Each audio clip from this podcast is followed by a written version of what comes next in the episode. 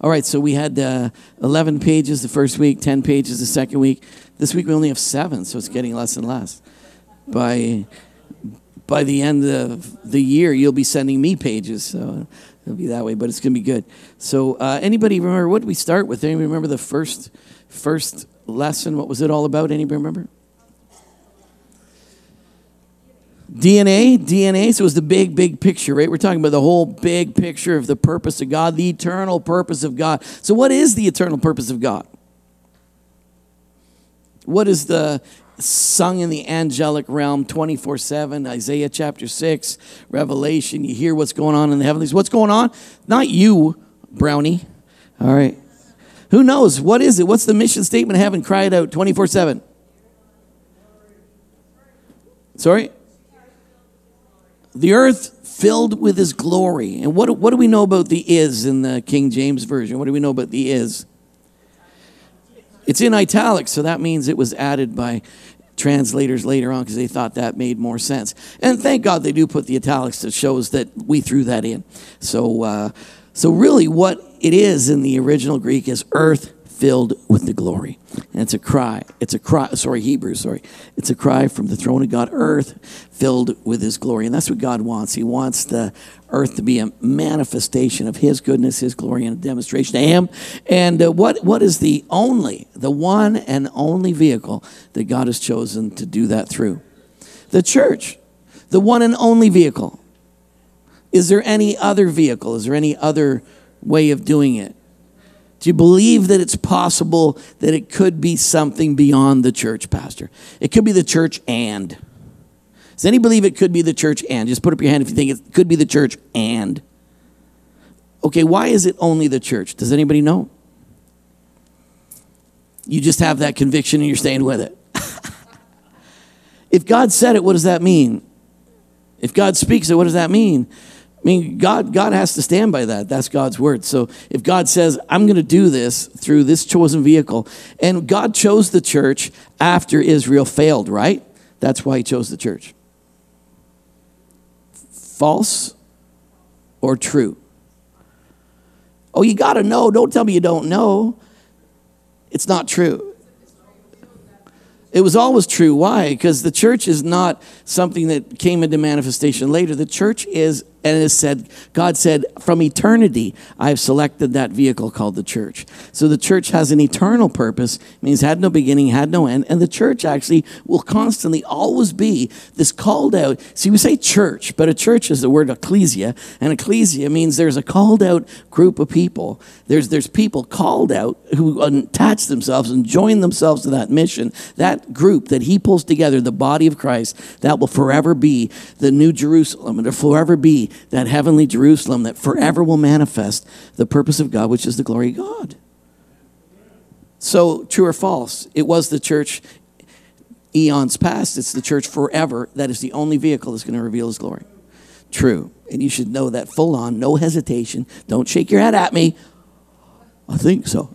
So it's always the church. God's glory filling the earth. The vehicle is the church. The church is that vehicle. The church is, here comes the church. It's a big deal.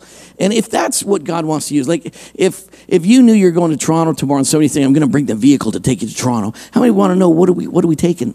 What's the vehicle? How are we going? You know, are we going on scooters? Are we going on, you know, skateboards? I mean, what is the vehicle? How are we getting there? The only way to get there is this vehicle. You should know about it. And if people know that God from eternity has chosen a vehicle to express himself, we should know something about it. How many people are going to heaven? How many people know anything about heaven? It amazes me how many people have no idea what heaven's about, and yet they're going to spend eternity there.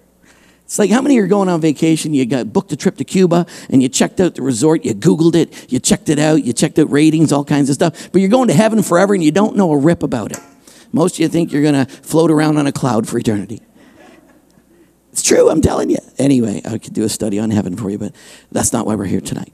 So, that's it. Then what about Impact Church? We talked about some uh, things that distinguish us as a people. I had seven things last week that distinguish us as a people. There's priorities. It's a big deal. These are there's a lot of things that we're serious about, a lot of doctrine, but these are seven priorities, things that things that are just non-negotiables for us as a church. Give me one. Yes. Grace.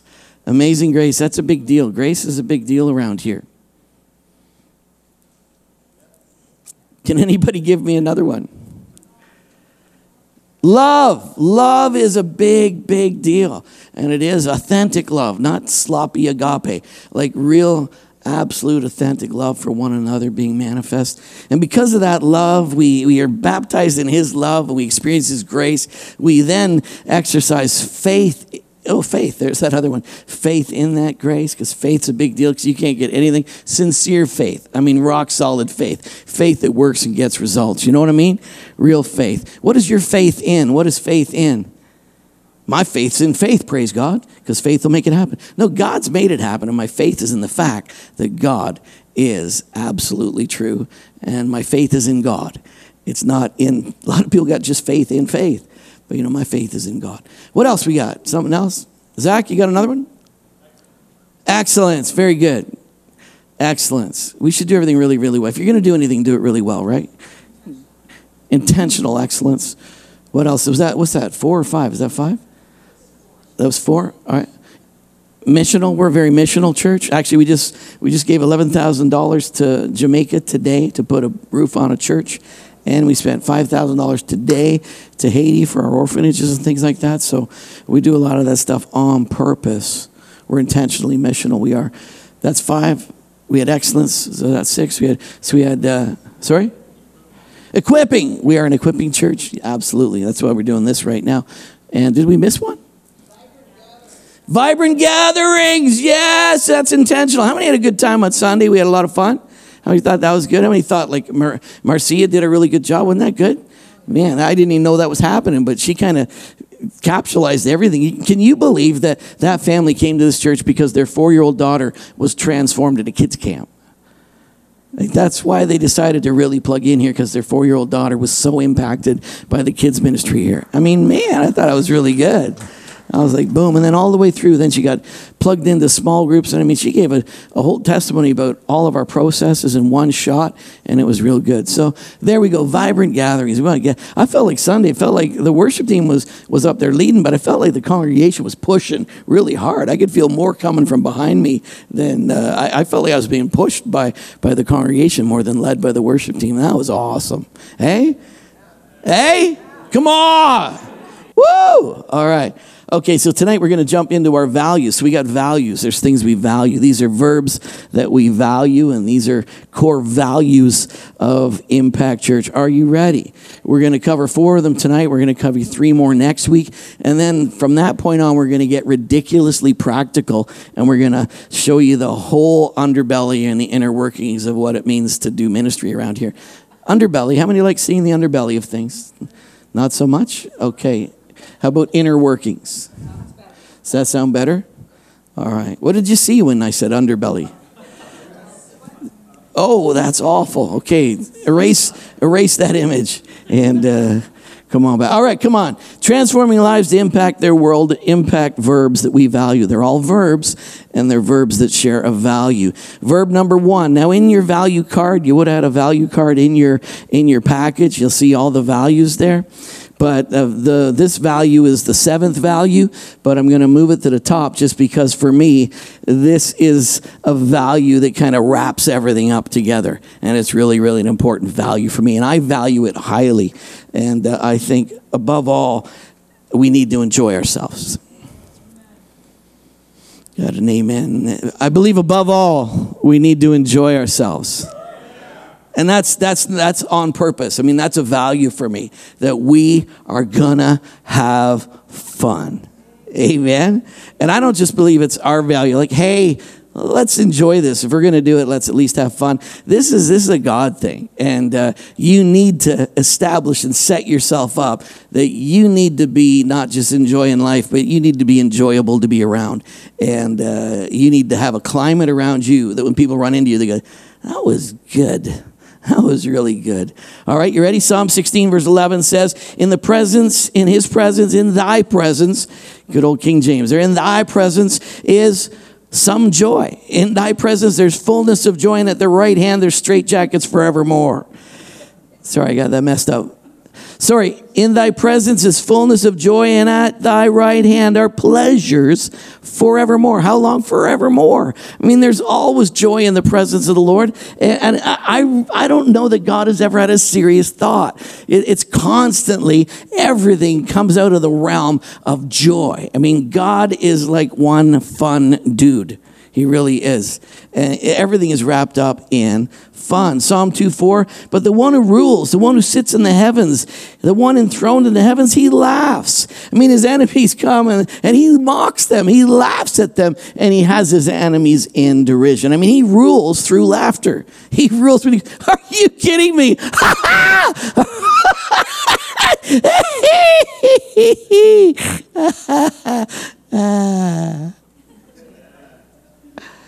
He said, What? and you know what? If you're up there and you don't get the joke, laugh anyways. Not sure what's so funny, Father, but hey, woo-hoo. All right because that's what's going on. Hebrews 1 9, thou hast loved righteousness and hated iniquity. Therefore, God, even thy God, hath anointed thee with the oil of gladness, the oil of joy above your fellows. This is talking about Jesus. We believe, we believe that Jesus reveals the Father. We believe that that's, if you want to know what the Father's like, Jesus is exactly the Father. In the scriptures, it says, I tried to speak through people, through prophets, through, through, you know, men of God in the past. I tried to speak, but now I have declared myself myself clearly through my son. So people ask me, what, what's, what word would you use that best describes God? I mean, what, what, what version, you know, what, what word would you say? You know, would it be the new NIV, the New King James, the RSV? I say the best word to reveal Jesus or the Father is Jesus. That's the best word. That is the very best word to reveal the Father is Jesus because he is the final word. He is God himself speaking clearly. Jesus is revealing the Father. Luke 10, 21, at that time, Jesus, full of joy through the Holy Spirit, agalliao, agalliao, that word means to exalt, rejoice exceedingly, be exceedingly glad, to leap, to spring forth, to gush. Literally, I think Jesus was a whole lot of fun to be with. I really do. I think he was just a barrel full of fun all the time. And, you know, that's, that's the way I think he did things. Joy. Joy is an intense, especially ecstatic, exultant happiness. It is an expression or a manifestation of such a feeling. Joy is found 600 times in the Old Testament. The Hebrew language has 27 different words to express joy. Joy is a big, big deal in the kingdom. Can I get a hallelujah? Psalm 21 6, for you make him blessed and a blessing forever. You make him exceedingly glad with the joy of your presence. Acts 2 28, you have made known to me the ways of life. You enrapture me, diffusing my soul with joy and in joy with and in your presence. Jude 24, he amplified now to him who is able to keep you without stumbling or slipping or falling. Isn't that good? He is able to keep you. Is he able? He is. He's able to keep you without stumbling, without slipping, without falling, to present you unblemished, blameless, faultless before the presence of his glory in triumphant joy and exaltation with unspeakable ecstatic delight. Whoa! You're a believer, aren't you? yes, I am. A lot of pressure, joy, isn't it? Man, it's a lot of pressure being joyful. A lot of pressure. Okay, you don't stop laughing because you grow old. You grow old because you stop laughing. That's Michael Pritchard. It's not the word, it's just Michael Pritchard's word. Amen. I don't know, could be urban legend, I'm not sure, but many places I've heard it quoted that a four year old laughs about 300 times a day, and the average adult, it's only 14. I was out with my granddaughter last night, Frankie. It was a giggle fest, just a total giggle fest. I carried her from the soccer field to the car, about 200 yards, and she was talking this close to me, just what? what? And I think there was 300 laughs just at a car. And I'm like, this is just too much fun. I mean, I forgot about everything in my world because I was just caught up in the joy of Frankie. Most adults 14 times a day, and a lot of people, a lot of adults are below average. Like, how many times did you laugh today? Let's get one out right now.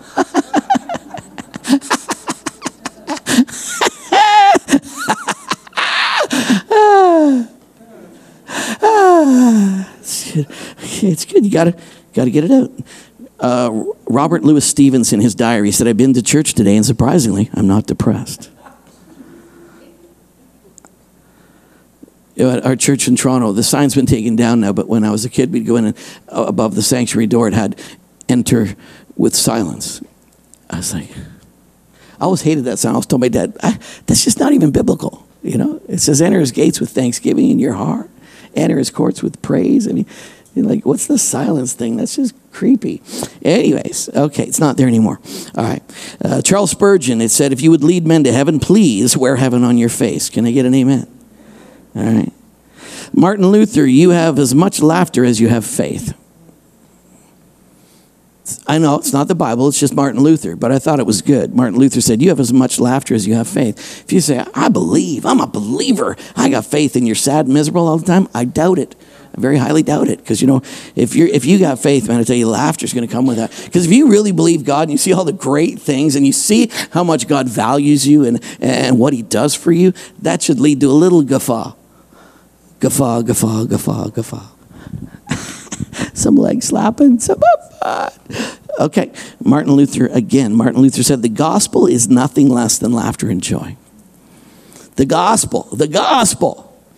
The gospel is nothing less than laughter and joy. Soren Kierkegaard, he said, Humor is the prelude to faith, and laughter is the beginning of prayer.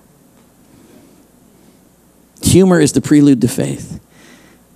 Amen? Did I tell you about the, the, Scottish guy and the Irish guy entered a pub. No, just kidding. Uh, you know, it's a good thing. I mean, having fun's a good thing. Enjoying him's a good thing. It is a good thing. It is a good thing. It's the beginning of prayer. Laughter is the beginning of prayer. Let's look at the word. The word says, 1 Thessalonians 5.16, rejoice evermore. Rejoice. I mean, rejoice. I mean, get yourself wired up. Not just joy, but rejoice. Recharge it. Get it going. And when should you do it? Constantly constantly rejoice always rejoice. Evermore galatians 4.15 when paul came back and the religious judaizers they all came and tried to drag them back into the law tried to pull them back into performance religion. Paul said what has happened to all your joy? Because religion just quenches joy just rips people off. Did i tell you one of our number one values is we got to have some fun and that should wrap everything. Because, you know, if we are a presence people and the presence, vibrant corporate gatherings are important, then it should be completely stamped. The hallmark of our gathering should be joyful celebration. Come on, tell yourself, get happy. I'm telling you right now, get happy right now. Come on. You got 10 seconds. One, two, a lot of pressure, right? Man, that's pressure. Well, let's look at it some more. Let's look at it some more. Spurgeon, he said, our apostle, speaking of Thessalonians 5.16, he said, our apostle, the apostle Paul, speaking of rejoicing as a personal, present, permanent duty to always be carried out by the people of God. The Lord has not left it to our own option whether we will sorrow or rejoice, but he's pinned us down by a positive injunction. He said, rejoice evermore. The apostle Paul didn't say, you know, I'd like you to be joyful. If you can't, that's okay. You know, do your best, but if at all, he said, rejoice evermore. He didn't make it optional. He pinned us down by positive injunction rejoice evermore. Ha! Rejoice. Ever, well, I have, the, I have the joy, but it's the deep joy. You know, I have the joy, this, you know, the pressed down deep joy. It's just constant, just kind of rumbles. It should hit your face, honest to God. Hey, should, should, should. Okay, Psychology Today. Read that right after the Bible every morning. Psychology Today, it's magazine, June 21st, 2011. Laughter reduces levels of stress hormones such as cortisol, epinephrine, uh, epinephrine.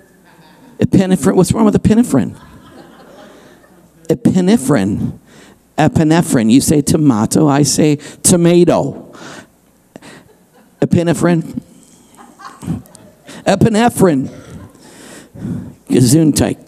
All right, dopamine, it increases health enhancing hormones such as endorphins. Fins, not fiends, fins. Endorphins, I knew that. I was just messing with you, sure. Neurotransmitters, you know what that is, eh? That's the things that come out of your brain that speak to your cells. So when you go, ha, ha, ha, endorphins go to your cells and say, health, life, happy. And those cells all start to, they start to manifest and they start to reject disease and sickness. It's a really good reason to go, ha, ha, ha. Ha, ha, ha. That's why God, who designed you, said, Rejoice evermore, because it's good for you. All right, rejoice, rejoice in Lord always. Neurotransmitters and infection fighting antibodies. When you're laughing, that's why it says, it says, take your medicine, right? A happy heart, a merry heart doeth good like a medicine. Take your medicine. You ready? Let's take some healing. Everybody want to just embrace and flood and release healing in your life? Ha ha! Endorphins.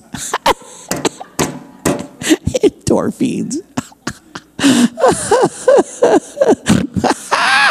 oh, ooh, stole some air there. That was good.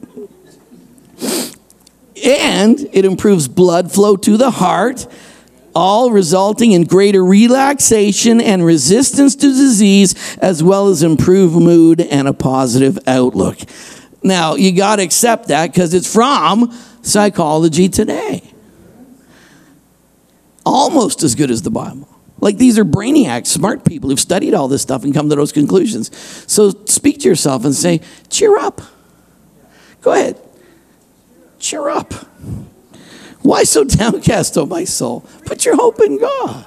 Praise the Lord, I tell myself. Right? It's good stuff. Joy, there it is. That's what Spurgeon said. Spurgeon said, Joy is a personal, present, permanent responsibility. Number one, here, the object of joy. What is the object of joy? Well, what am I supposed to be happy about? What's the object of my joy? I got to be happy because you say so? No, there is an object of your joy. Then I will go to the altar of God, unto God, my exceeding joy. So, what is your exceeding joy? God is. God is the object of your joy. What's my joy all about? What is the object of my joy? When you meditate on God and you think about God, when you think about He's your Father, how much He loves you, how much He's for you, that should make you a little bit happy. And here's another verse Philippians 4 4. Rejoice where? Rejoice how? Rejoice in Pastor Carl. Rejoice in your nice day. Rejoice in the sunshine. Rejoice in the fact that your car is still on the road and working. Rejoice in the fact that your marriage is okay. No, here's what it says it says, Rejoice in the Lord always. So, what, what is the object of my joy? The Lord. The object of my joy is God. You're awesome. You're the object of my joy. Rejoice in the Lord always. I'll say it again. Rejoice. Rejoice.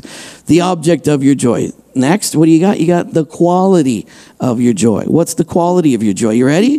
The quality of your joy is I'm going to give you the full measure of my joy. Here's Jesus praying for you about joy. And Jesus saying, Lord, you know the joy that I have? You know the full measure of joy that I possess? I'm about to leave, Father. I'm about to leave the scene. It's their turn. And what I want you to do, Father, is the full measure of my joy, let it be in them. How many think the Father would answer Jesus' prayer? Yes. So, what did you get as a gift granted to you? The full measure of the joy that Jesus walked in. And what was he anointed with? The oil of joy. What did he do? He spun around, he twisted, he went, Whoa! He was always one happy fella. All the time? Yes, I mean all the time all the time. He was one happy guy. So what, what else is it? It's what's the quality of it? It's divine, it's everlasting. And everlasting joy shall be upon their heads. Everlasting. Well, that joy we had yesterday, it was some good, wasn't it? Well, it's not yesterday's joy, because the joy is always current. Because that joy is the joy of the Lord. It's the full measure of His joy, and it is everlasting joy. You never run out. Settle down. I know that's exciting. I know that blows your mind, but please hold your laughter for the end. All right. What else is it? It's unlimited because it says you will be continually filled throughout your whole souls, all your souls, with joy. Now look what it says with the Holy Spirit, with joy and the Holy Spirit. So, joy in itself, there's a filling of joy that is beyond just the Holy Spirit. Even though the Holy Spirit is a source of joy, there is joy that comes from God that is aside from the Holy Spirit. There's a joy from God's throne. There's a joy that He baptizes you in every day. There's a ceaseless, unlimited flow of divine joy coming your way. So, the object of joy, it's in the Lord. The quality is divine, everlasting, and unlimited. What is the source of joy? Several places, the source of joy. Holy Ghost. He'll fill you with all joy through the power of the Holy Spirit. He'll fill you with how much joy? All joy. How? Through the power of the Holy Spirit. So the Holy Spirit is a source of joy. It says in Romans 14, 17, the kingdom of God is, comma, and then you go righteous peace of joy, comma. How many understand grammar just a little bit? How many did okay with grammar? How many did terrible with grammar? All right. When there's a comma, and then there's another comma, you can take that piece right out of the sentence.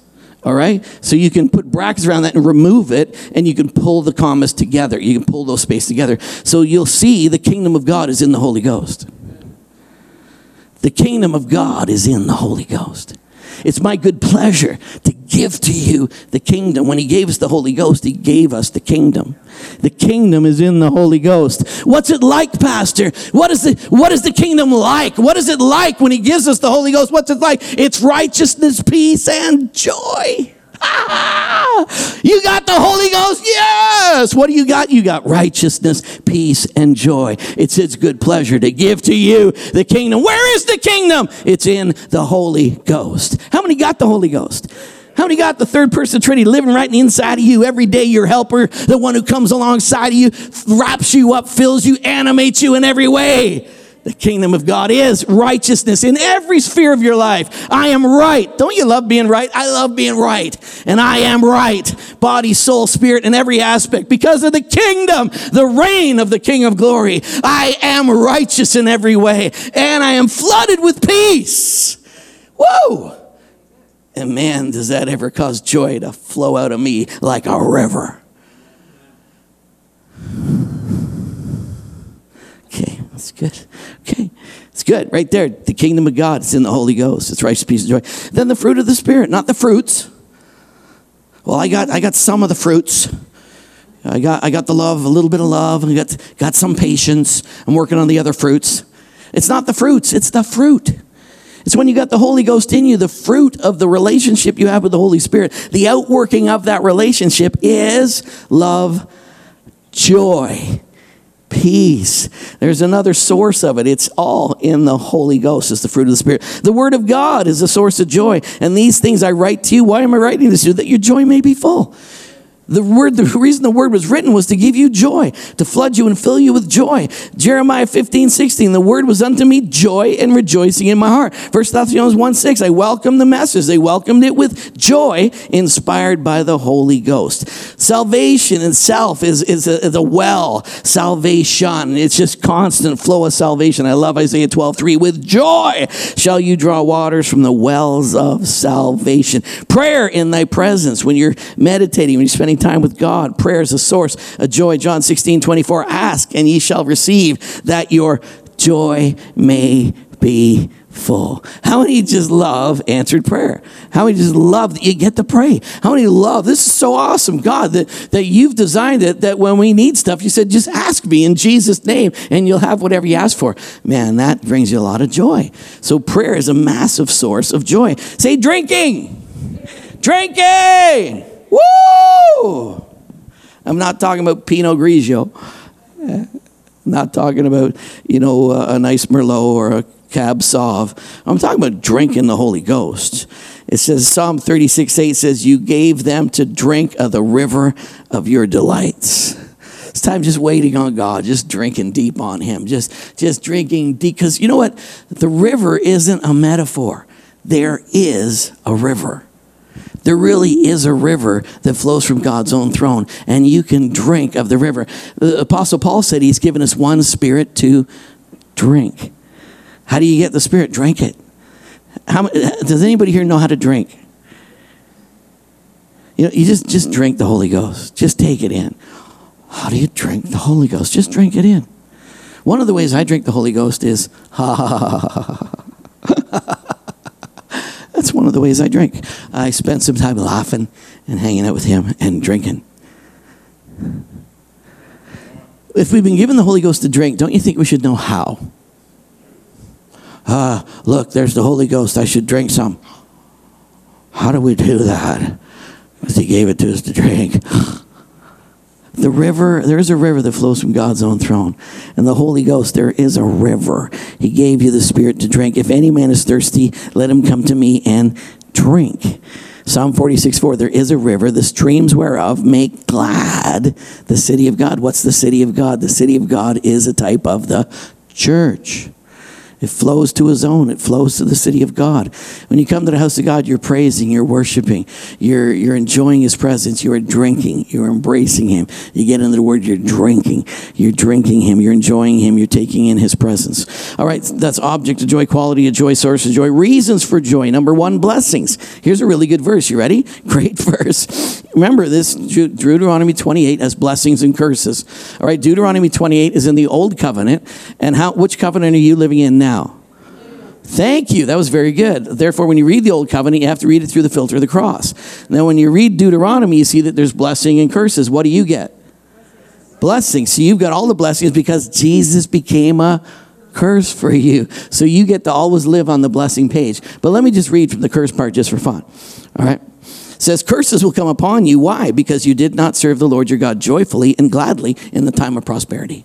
So for those of you who need fear to motivate you, get happy. Like literally back then, God was saying, you, you know why curses come on you? Because you're just no fun to be with. You're actually just, I'm blessing your socks off and you're not even grateful. Like, I mean, curses come upon people who can't enjoy the blessing of God in your life. The blessing is a really good reason. The blessing is an amazing result. And the blessing is a great reason for joy. Can I get an amen? amen. Thanks, God. What have you done for me lately? He's so cute. I just, I could have slapped him with the blessing anyways. All right, amen, amen. That was good right there. Now, if you are into religion and into law, circle that scripture and send it by Facebook to your law friends and tell them that you know why God's not blessing your life, it's because you're miserable. All right, and then we turn joy into a work, right? The work of joy. Do the work of joy so that God can bless you. No, God, Jesus did the work of joy and he prayed, give them the full measure of my joy. Where'd you get your joy from, Pastor? Jesus. Does it work? Absolutely. All right. Cheer up. Really? How many had a rough day? Cheer up. That's good. That's all you got from your pastor? Yep, pretty much, you know. What's the word for me today, Pastor? Cheer up.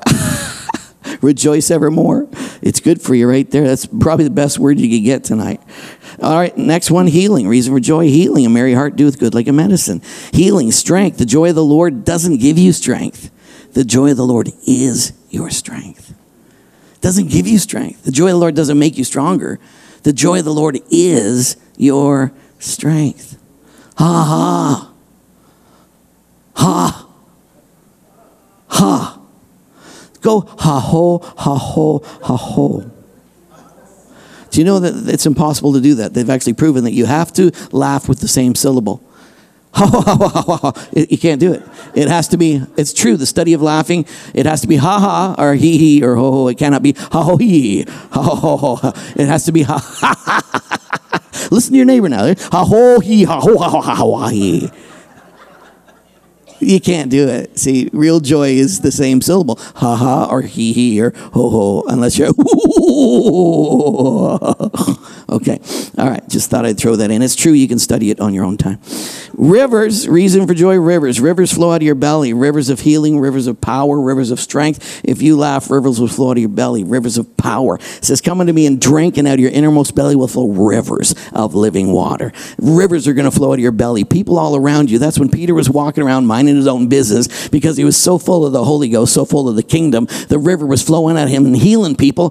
Just unconsciously, people were being touched just being around him. That's because the river was exploding the banks of his life. Hello, I can see you. I can actually see you. Ha ha. don't know about this joy. This is a very big value for us. All right, so there you go. Recovery, Jeremiah 33 11, the voice of joy. The voice of joy comes, and the voice of joy will cause return from captivity, as at first saith the Lord. The voice of joy will call in restoration. It'll also give you results. It says, How do you get results? How do you get the end of your faith? How do you get what you're believing for? Pastor, I'm believing for this. How can I bring it into manifestation? How many are believing for something? three people. Believing for, I'm just believing God for this. How, how do I get this into manifestation, Pastor? Well, you ready? Here it is. I'm going to give you the secret right now to your breakthrough. If you're believing for something, if you're going to receive what you're believing for, you have to do this rejoice with inexpressible, great joy, and full of glory.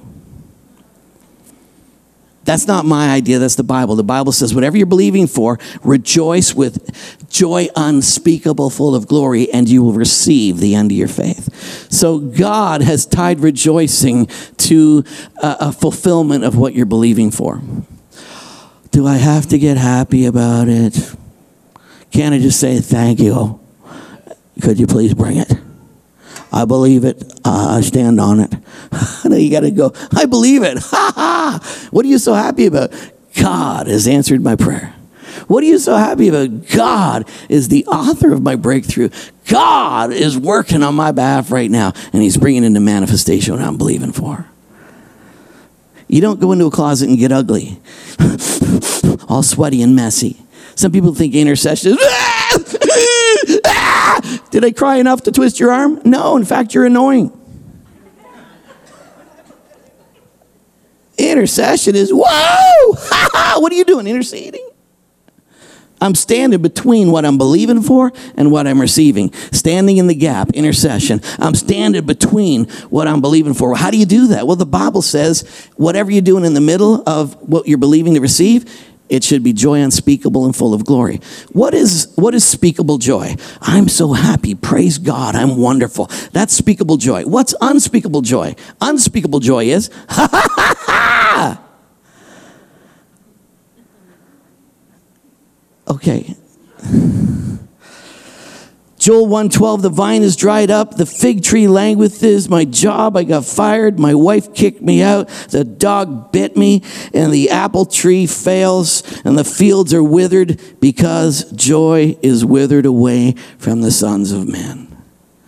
Why all this barrenness? Why all this miserable stuff? Because joy is withered away. If you let joy wither in your life, the enemy can take your stuff because he took your strength. And the enemy wants to attack your joy all the time. But joy's a big deal and joy's a value around here. It's not just it's not just yeah, every once in a while we're happy. No, we're to get happy right now. You ready? And the you got 10 seconds to get happy. It's a it's a picture right above my desk. You walk in, you got 10 seconds to get happy. It's not. I should put it there though. You walk in, oh, there's a lot of pressure. I get 10 seconds to get happy. Uh, uh, Sometimes people get stressed out about being joyful. You know, there you get the object, the quality, the source, the reasons for, and the results. All right? So you'll lose your joy. You'll take your stuff. Yet I will rejoice. The fig tree may not blossom nor be fruit in the vine. Yet, you know what I'm going to do? I'm going to rejoice. I will joy in the God of my salvation. The Lord my God, He is my strength. He will make my feet like deer's feet, and He'll make me walk on the high hills. So, you know what? No matter what situation you find yourself in, the only way out is get happy right now and be full of joy. Because you know, barrenness comes because joy is withered away. And what do you do? You get happy right now and declare the joy of the Lord over your circumstances. All right, that's number one. Enjoy. Enjoy. I got half an hour to do the next three. Can I do that? I'll do, how about 15 minutes? Five minutes apiece. Okay. Next one, next verb, very important, is connect. Connect. So connect, connect is important because what, what we want people to do is connect. You know, some people come here, they don't even know about God. Some people come here and they're actually skeptical. Some people come here, they don't even believe the Bible, don't believe nothing, but they got invited and they kind of like the place, so they start hanging around. You know what? You're allowed to hang around even if you don't believe. And you're allowed to hang around even if you're a dog wretch, full on, full time sinner. Even if you don't get it right, you're not even sure. You know what? We still want you to connect. And connecting is a very important thing for us. Every single person who walks in here, we don't ask you where you're from, you what, what your gender is, or you know whether you believe in Popeye and spinach or whatever. I just want you to know when you walk in the door, I got an obligation to love you, accept you, and bless you. You know what? Our first value is everybody gets to connect. Everybody gets to be a part of community. Everybody's going to be loved no matter what. Well, Pastor, what if they're, you know, evil people? Who are you? Connect. Lieutenant Hiro Onoda, he didn't know the war was over. He stayed at his position because his commander told him to. The war was over for 29 years and he didn't he would not surrender until his own direct officer came into the jungle to tell him the war was over.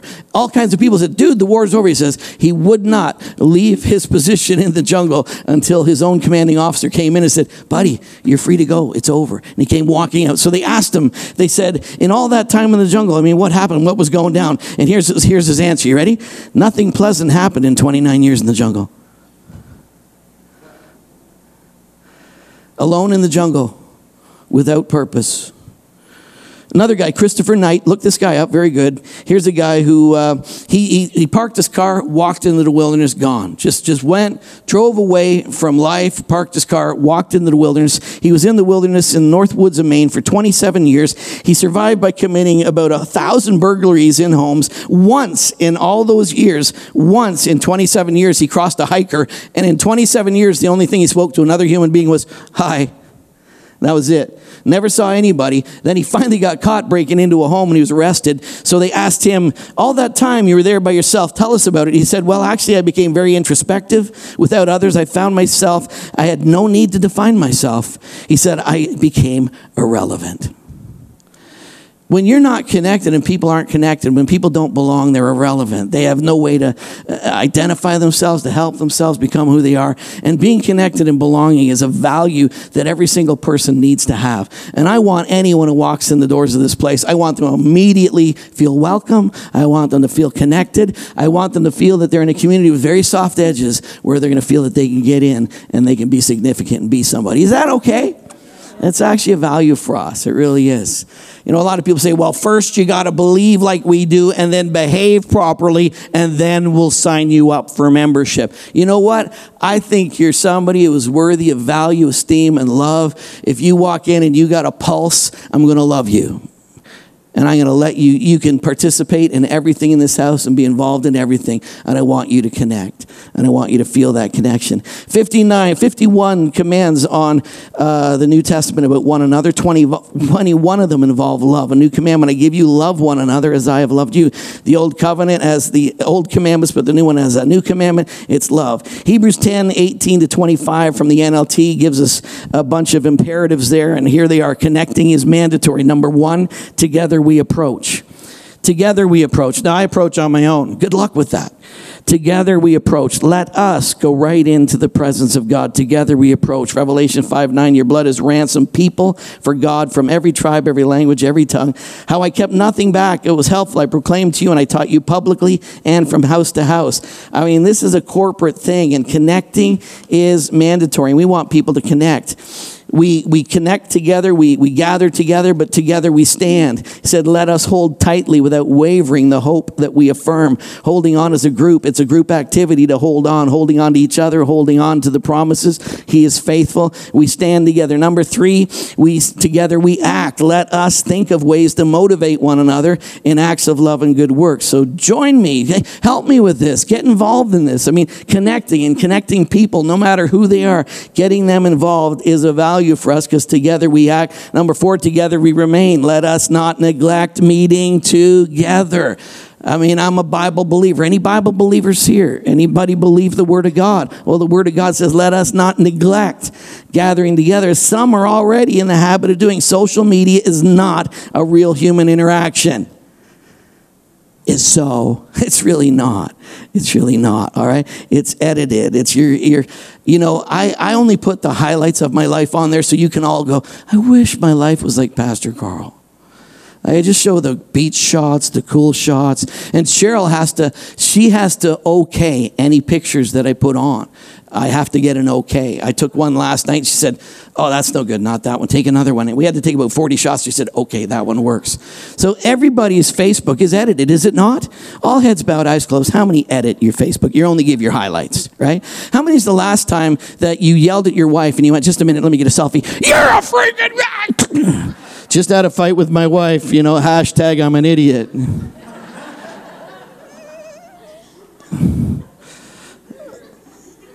True, true story. Just went on a great vacation. Oh my God, there's no flush toilet in our room. Take a picture of this one. Great holiday. Hashtag loser book this one. Okay. So, all right. So, it, you know, social media is not an interaction. All right. So, how many of you have secretly unfollowed me? How many honesty? I'm still there and I, you don't know. Pastor, you don't know, but I've actually, I've, uh, How many have unfollowed? Oh, eyes closed, heads bowed. How many have unfollowed somebody? It's like too much information. I, they're getting, they're just getting, they're in my feed way too much. Anybody? I've never done that. Just kidding. I think I have, but maybe once. Three of you are here tonight that I did it to. I'm only kidding. I want every. I want to know when everybody's birthday is because I'd feel like I might offend somebody if I didn't remember. If I didn't remember yours or didn't see it, I might have been away that day or I was depressed. And uh, sorry, I didn't do that. Connecting is important, all right? Uh, 75 years, 75 year study called the Glueck study, all right? They tracked from 1939 to 2014, a huge, huge study. They followed 450, I don't know why, but 456 poor men and the 268 male graduates of Harvard classes. They studied all these guys. Here's the conclusion a massive study, 75 year study. Here's the conclusion of that study. According to Robert Waldinger, director of Harvard Study of Adult Development, one thing surpasses all the rest in terms of importance. The clearest message we get from the 75 year study is this good relationships keep us happier and healthier. Period. 75 year study. Achievers over connectors, connectors were way more happier than achievers. Connecting is a big deal. People need to connect. And we want this to be a place where if people come in, it's got really soft edges and they'll be welcome right away. Connect is a big, big deal around here. And you know what? It's good. I tell you, Madeline is, is running a lot of that for us right now. And Madeline said she looks around on Sundays and a lot of the people that are new here, she sees people interacting. It's like the whole church is a part of the guest center. And that's beautiful to see. You're not saying, I'm not in guest center today, I'm not going to say hi to a stranger. Everybody, you're all on guest center. Every one of you are on guest center. So I insist if somebody's in front of you that you don't know, make sure you introduce yourself. Maybe they've been here for a while. So what? We got to be connecting, reaching out. Connection is a big, big deal for people. And if you go to a church and you can't make a connection, you're not going to stay. They say if you don't make six significant connections within six months, you're not going to stay at that church. How many are still working on your fourth? Honestly. I've been here for what? 29 years. I've only got three. But I stayed because you pay me. So.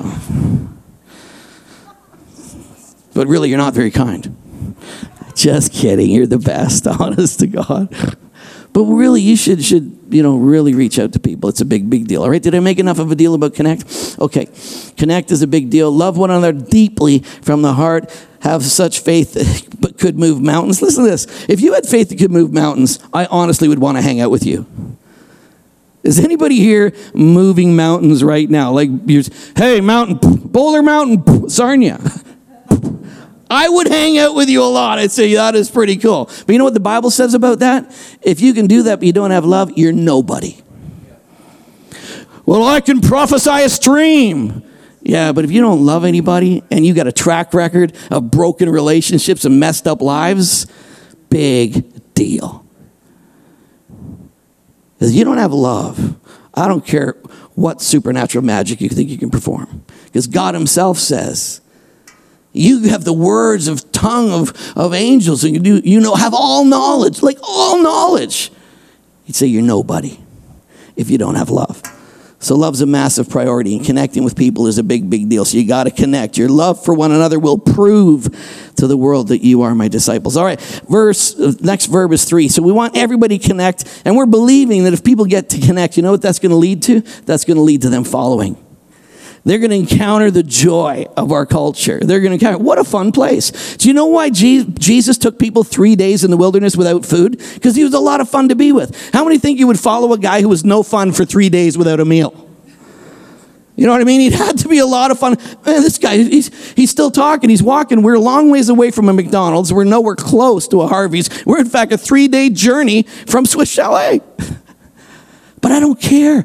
I just enjoy being with this guy. And then he gets them into a place of such a crisis that now you feed them. And he creates a beautiful miracle that they all get to perform together.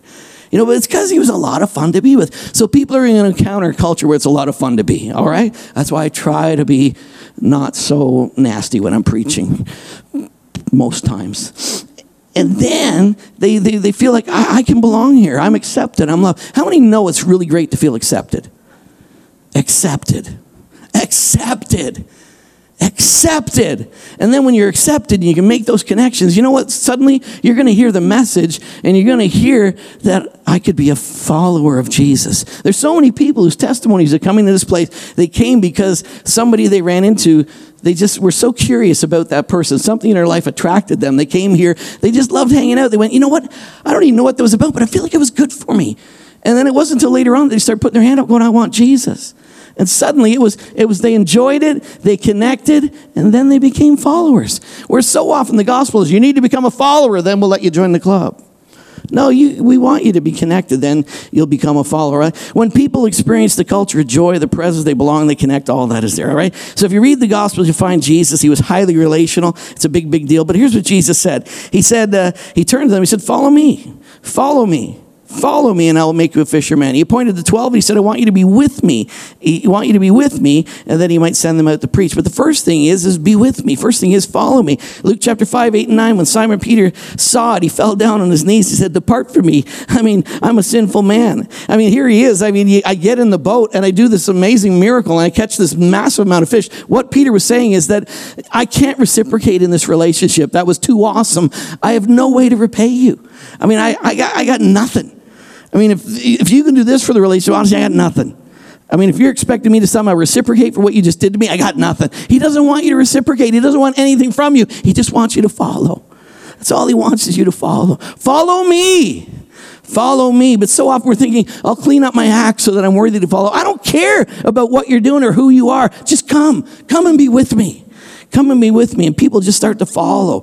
I can't hang out with you, Lord. I mean, you're out of my league. I can't do it. he said, Don't be afraid. See that? There was fear. It was fear of the relationship. Don't be afraid. Don't be afraid that God is awesome and you're not. Who cares? Just follow him.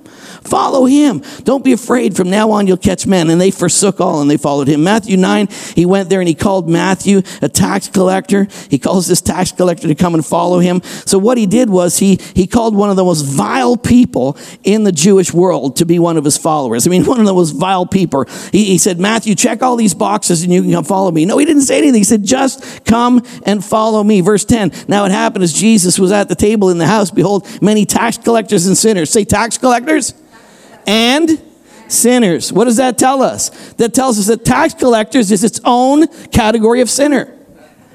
I mean, there's sinners and then there's tax collectors. I mean, I mean, sinners, yes, but tax collectors. Like, that's another category altogether. There were sinners and tax collectors there. Jesus called one of the most vile people in the Jewish world, follow me. I love that, don't you? Follow me. Follow is a big deal for us. Just come and follow. Just come and follow. I mean, if you're not comfortable around us, that's my fault. It's not on you because I want you just to follow. You should be comfortable. Jesus made everybody feel great. He made everybody feel comfortable. When the Pharisees saw it, they said to his disciples, Why does the teacher eat with a tax collector and a sinner? And Jesus was constantly overshadowed by those. When Jesus saw that, he said to them, Those who are well don't need a physician, but those who are sick, the tax you calling me sick, dude. Come on, you're a tax collector. Of course you're sick. Come on. I'm hanging out with you, but you guys are one sick bunch of people, honestly. Verse 13. Go and learn what it means. I desire mercy, not sacrifice. For I did not come to call the righteous, but sinners to repentance. Amen. Sacrifice, church too often requires effort and behavior modification. The Pharisee says, change and you can join us. But Jesus said, join me and you can change. So Jesus' love is always the force of our devotion. When Lazarus was sick, his sisters could write one letter. All right. I got a sick brother and Jesus, I need you to come right now. So Jesus, Lazarus has been a great supporter of your ministry. He sent several checks to you. He's been one of your, he's been, been in the platinum category of partners in your ministry. Please come and help him. That's not how they got Jesus to move. Here's how they appealed to Jesus. The one you love is sick. Did you hear me? You know, you know what you appeal to in Jesus? You know what you need to appeal to in Jesus? Jesus, the one you love. Me, right here, the one you love, needs you. Never try to approach him with your list of, you know, here's why you need to help me because I've been good for a week. No, just straight up. Here's the only thing you ever appeal to in God is you love me. That's all. You love me. And everybody needs to hear they're loved. Everybody needs to know that they can follow. So Lazarus was sick, and the sisters, all they said was, Hey, the one you love is sick. All right? How much of life, how much of life is uh, your life, my life, serving Jesus? It's all about me. See, I'm doing my best to serve Jesus. Stop it. You're eating of the tree of the knowledge of good and evil. You're, you're caught in a performance gap, and it's going to mess up your whole life. You know, it should be all about Him. Your performance, anything you do for Him, has to come from His love invading your life. It should always be about Him. How much your focus do I put on my behavior and my performance? Could it be that the whole focus of God's Word and the whole purpose of Christianity is to reveal God's love for His creation and not about a bunch of rules for you to obey to try to qualify yourself to be used by Him? We get the thing so messed up. It just says, follow. Those closest to Jesus appear to be more preoccupied with his love for them rather than their love for him. We need to get delivered from our behavior modification gospel. God loves you. Da da da. There's more stuff about that. Da da ding, da da ding. Let's move on to follow me. Page six at the top. Being a sinner is a prerequisite. I mean, man, being messed up. I mean, God's looking for messed up people. Not getting it is okay. I don't understand all the doctrines. So what? Follow. Relational and not rule based. Your focus is on where you are, not on where you're not. Are you with Jesus? Are you with Jesus? Are you with Jesus? I totally am. I totally am. And you know why I'm with Jesus? Because he can't live without me. He's nuts about me, and he loves me. Sorry, what was number two and number three? Has anybody got a, a, a gap missing or something? Sorry, where was the one, two, three? Top of page six. Being a sinner is a prerequisite. Not getting it all is okay. It's relational and not rule based. Your focus is where you are and not where you're not. All right, that was that's what that's all about. Yeah, I'm not saying being a sinner is a prerequisite to stay going with him, but following him, it, he's calling sinners to follow him. So actually, being a sinner is a prerequisite. It, not staying there because you get delivered. And sinners, actually, as soon as you accept him, you become a saint, and you no longer actually have a sin relationship with God. It's not even about that. If, if you're walking with God, First John says you are a child of God and you cannot sin. Get your head around that one. I'm a child of God and I cannot sin. Sin does not shape my relationship with God anymore. Jesus dealt with it once and for all, past, present, and future. And if you can't get your head around that, you really don't understand how amazing the gospel is. And if you think, well, if you say you can't sin, maybe I'll sin. Well, you don't understand grace then, because grace teaches to say no to ungodliness and yes to uprightness and righteous living in this life. It's only grace that can bring righteousness. It's only an understanding of his unmerited favor that can actually change you. And if you're trying to change yourself to get his favor, you're stuck and drunk on religion. Okay, that was good. Thank you, Pastor. Last one, last verb is discover. Can you say amen? Okay. They said that how many watched the Jetsons? How many remember the Jetsons? Most of you folks are old enough to remember the Jetsons. Do you remember what his work week was? Let me tell you what it was. Here was his work week. He pushed, had a push button job. He only worked one hour, two days a week because that's what they believed in the future. Everything's going to be so automated that people are going to, there's only be two hour work weeks. Praise the Lord. You know, they really believed that. They really believed that in 1965, they had a whole Senate hearing, a whole committee met together, and here's the question they were going to resolve What will we do with our time in the future when we have experienced all these advances in technology and there's only a 20 hour work week? They had a whole Senate hearing on that in 1965. Newspaper in North Carolina, November 26, 1967, my birthday, by the way. Those who hunger for time off work may take heart from the forecast of political scientist Sebastian de Grazia. He said that the average work week by the year 2000 will be 31 hours and perhaps as few as 21. That was what he said back then. It's not quite like that, is it? Is anybody there at the 21 hour work week? I mean, Anyway, they were terrified about what are people going to do. They said people are going to go crazy. They're going to just have a hard, hard time because they won't know. Said the reason to fear this, as some do, is that free time, forced free time, will bring reckless tick of boredom, idleness, and immorality and increased personal violence. So that's what they thought would happen. What's that all got to do with it? How you doing? I mean, it's good, but so crazy, so crazy busy. How many are crazy busy? Oh, I'm so crazy busy.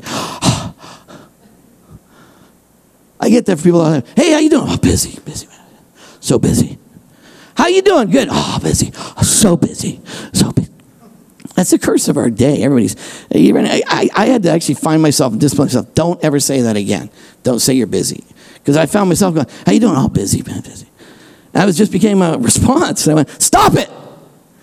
So I said, I'm not doing anything. Uh, karoshi, death by overwork. This is in uh, uh, the Anna Fifield in the Sydney uh, Morning Herald said that claims for karoshi related cases rose to a record high of 2,310 in the year ending March 2016, government figures show. People were dying from overwork. Wowzers. Busy, I'm busy, man, busy busy. You need to find some rest in your life, right? Margin, margin. need some margin in your life. Don't live to the edge of your experience. Don't live to the edge. Don't live beyond the margin. If you're not, there's no rest in your life. There's no faith in your life. You're pushing yourself too far. You got to learn some rest. So you got to learn that. So I believe people are driven in our culture because they've not found yet rest. And the answer to these are these two questions. You'll find rest because you know where you came from and you know why you're here.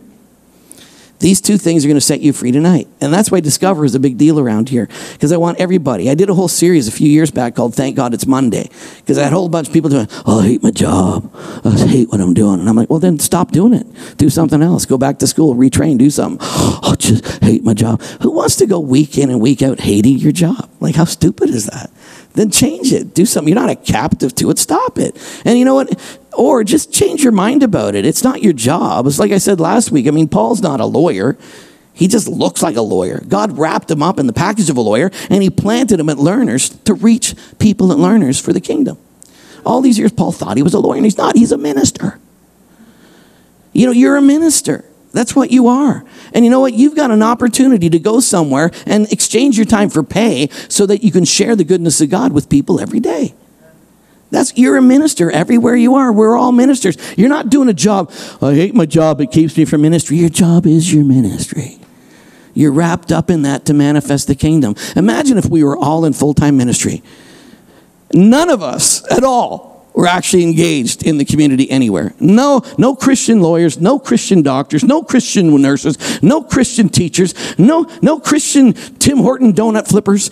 I mean, no, no Christian, uh, you know, people building stuff, doing anything. No Christian engineers, no Christian anything, because we're all ministers. Hallelujah. We're all huddled with each other, studying the Word of God. Glory to God. What do you think about the Word? What do you think about? That's not God's intention. It's not His plan. And you need this. You'll never be happy if you don't fully unpack and discover what God has called you to be and do.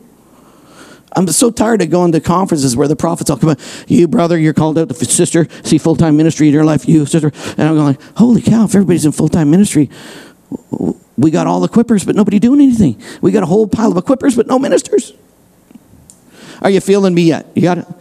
You know, it's all good. It's good. I actually had a job once. I don't work anymore. I loved my job. I actually had a prophet say that you need to be careful because your job, your, your constant desire to be in business will, will always draw you, and you're going to have to resist that. And I do. I love it. I love it. I just, I, I, I, just so enjoyed. I, I wasn't happy when my dad said, "Let's go to Bible school." I, I was talking to Zach one day, and Zach said, "I love ministry. I just I've always wanted to be in ministry." And I turned to Sean and said, "I don't think we ever wanted to be in ministry. I wonder if we should do this because we've never really desired it. We were just told to do it. Really strange, but I I do like it. I do love it. But I really loved." When I was in business. I just loved it. I loved, you know, creating things, solving problems, opening territories and accounts. It was so much fun. Anyway, I don't know what that's about. Just threw that out there. But you know, love what you're doing. Embrace it. Get a passion for it. And realize that God's planted you to do it with excellence. Manifest the kingdom everywhere you are. All right, let's wrap this up. Are you ready? Are you ready? Matthew chapter 11, 28, 30. Come to me, all you labor and are heavy laden, and I will give you rest. Take my yoke upon you. Learn from me. I am gentle, lowly in heart, and I will give you rest for your souls. My yoke is easy, and my burden is light. See, if you're yoked with the Lord, it's easy and light. There is a yoke, but it's easy and light. It's, it's fun. It's easy and light. Are you tired, worn out? Easy and light. Discover who you are and why. First thing is come. Get away with me and you'll recover life. So, child of God created for purpose. Following Jesus leads to profound discovery. A child of God created for purpose, not a list of expectations. Just come. Come. Just come. Just come to Him.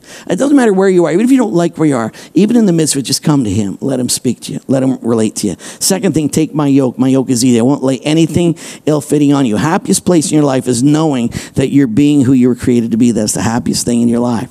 All right. So you end up you end up collecting extra baggage when you are a performer and you're out of your lane.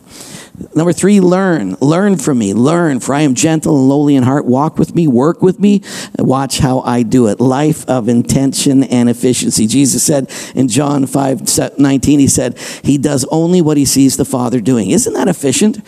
I only do what I see the Father doing. And the fourth thing is rest. You'll find rest for your souls. He said, Come and learn the unforced rhythms of grace. A genuine revelation of His goodness always leads to deep peace. So when you know who you are and you know where you came from, you can live intentionally and freely. 1 Peter 4.10 says, As each of you has received a gift, use it to serve one another as good stewards of the varied grace of God. Martin Luther said, A cobbler, a smith, a farmer, each has the work of the office of his trade. They are all consecrated priests and bishops. That means he believed every single every single career, every single placement in life, everything it was ministry from God's own hand. All of it is ministry. There's no such thing as, you know, you know there's there's the full-time ministry. We're all in full-time ministry. All of us the cobbler, the smith, the farmer. It's all full time ministry. John Garfield, author of Releasing Kings, fabulous, just learning how to, in the workplace, manifest apostleship and being a king. The reformer Calvin and Luther gave us access to the promise of God, but this Reformation we're in right now is an invitation to co labor with the Father and play our role in building the kingdom. The revelation of salvation is that Jesus is Lord. The revelation of the kingdom is that He's the King of kings and Lord of lords. But this Reformation is the equipping and releasing of saints in their mountain, the equipping and releasing of saints in their sphere to reign and to rule and to change nations. 1975, Bill Bright, founder of Campus Crusade, Loren Cunningham, founder of Youth with a Mission. They had lunch together in Colorado, and God simultaneously had given them already these change agents as a message to give others during the time. And in the same time frame, Francis Schaeffer over in Europe, he received the same message. That message was that if we were to impact the nation for Jesus Christ, then we'd have to affect the seven spheres, the seven mountains of our society, and the pillars of any society. These seven mountains are business, government, media, arts, entertainment, education, family, and religion. So, in all of these areas, we need to reign in all of these areas. We got to demonstrate who we are, which means we can't all leave. You know, we are in the world, but we're not of it, but we're supposed to be in it. And as He was sent, we're sent, and we got to manifest, and we're all put in those spheres. God's planted you where you are to prosper and planted you to bloom and to blossom and manifest. The essence is this God is telling these three change agents where the battlefield field was. It was here where culture would be won or lost. The assignment was to raise up change agents to scale the mountain to help the new generation of change agents understand the larger, bigger picture, the bigger story. A vibrant culture where people enjoy God's presence will cause people to connect with community, which will result in a desire to follow Jesus and discover his unique design and purpose for their lives. Amen those are those are strong values that we have. They're kind of we call them tracks. They're kind of tracks we want people to be on. So we do want you to enjoy the presence of God. We want you to connect. We want you to follow. And then we want you to discover. And that's why some of these things are to discover your shape, discover your spiritual gifts, your heart, your abilities, your personality, and your experiences will all shape you. And those are things can help you find your place in the body, but also help you find your place in the community at large and where God has placed you. He's placed you there to manifest the kingdom and to blossom. And you don't have to preach.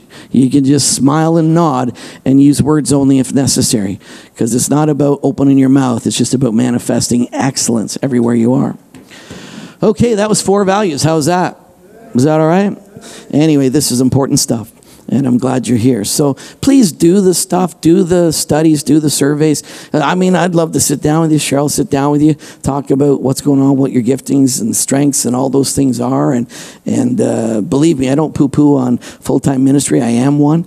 And uh, as much as I'm surprised I'm doing it, I do love it and I'm having a really good time. But, uh, you know, man, it's you should only do it if that's really what you're called to do. If if you're called to be a plumber, be a plumber you know.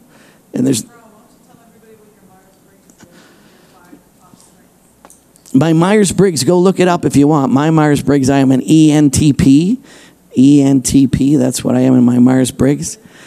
Am, uh, I'm an extroverted, intuitive thinker, perceiver.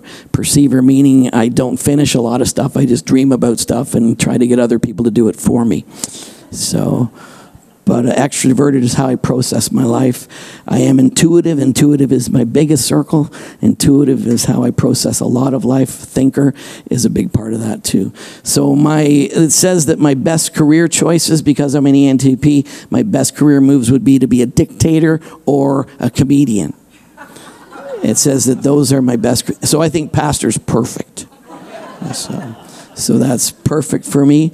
And uh, my strengths in my strength finders, number one in my strength finder is relator. And I was surprised about that because I actually don't like to be with a lot of people people who know me know that I, I hate crowds. I do it because I have to, and I don't like it. I prefer to be with, with people uh, that I want to go deeper in a relationship with, and I don't need a lot. I just need a few. And that's and when I saw that relator, and relator, this thing is totally screwed up because I'm not a relator. But then I read it, and it says a relator is somebody goes deep in a few, doesn't need a whole bunch. I went, oh, jeez, that is me.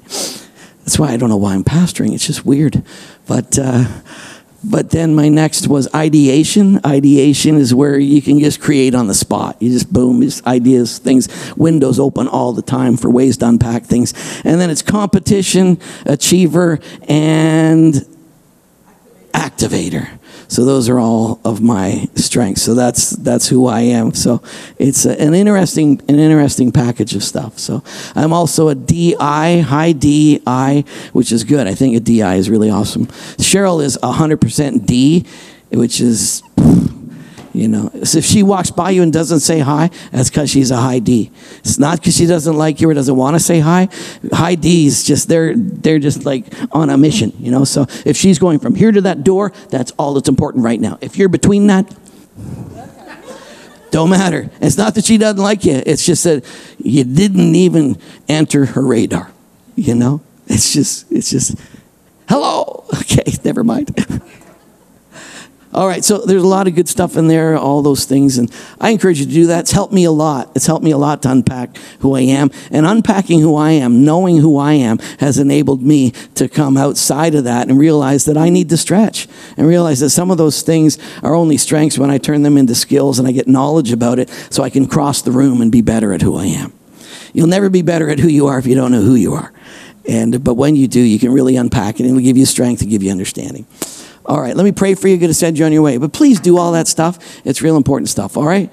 And because uh, we want to really, our goal at the end of the summer is to really activate everybody and have people function. And you know, if you're struggling or you're stressed out or freaked out about, you know, what's my life about? Call us, come and see us. We'd love to pray with you, talk with you, and, uh, you know, help you. That's why we're here. We're here to equip, to pastor, to help, and uh, we would like to pastor you.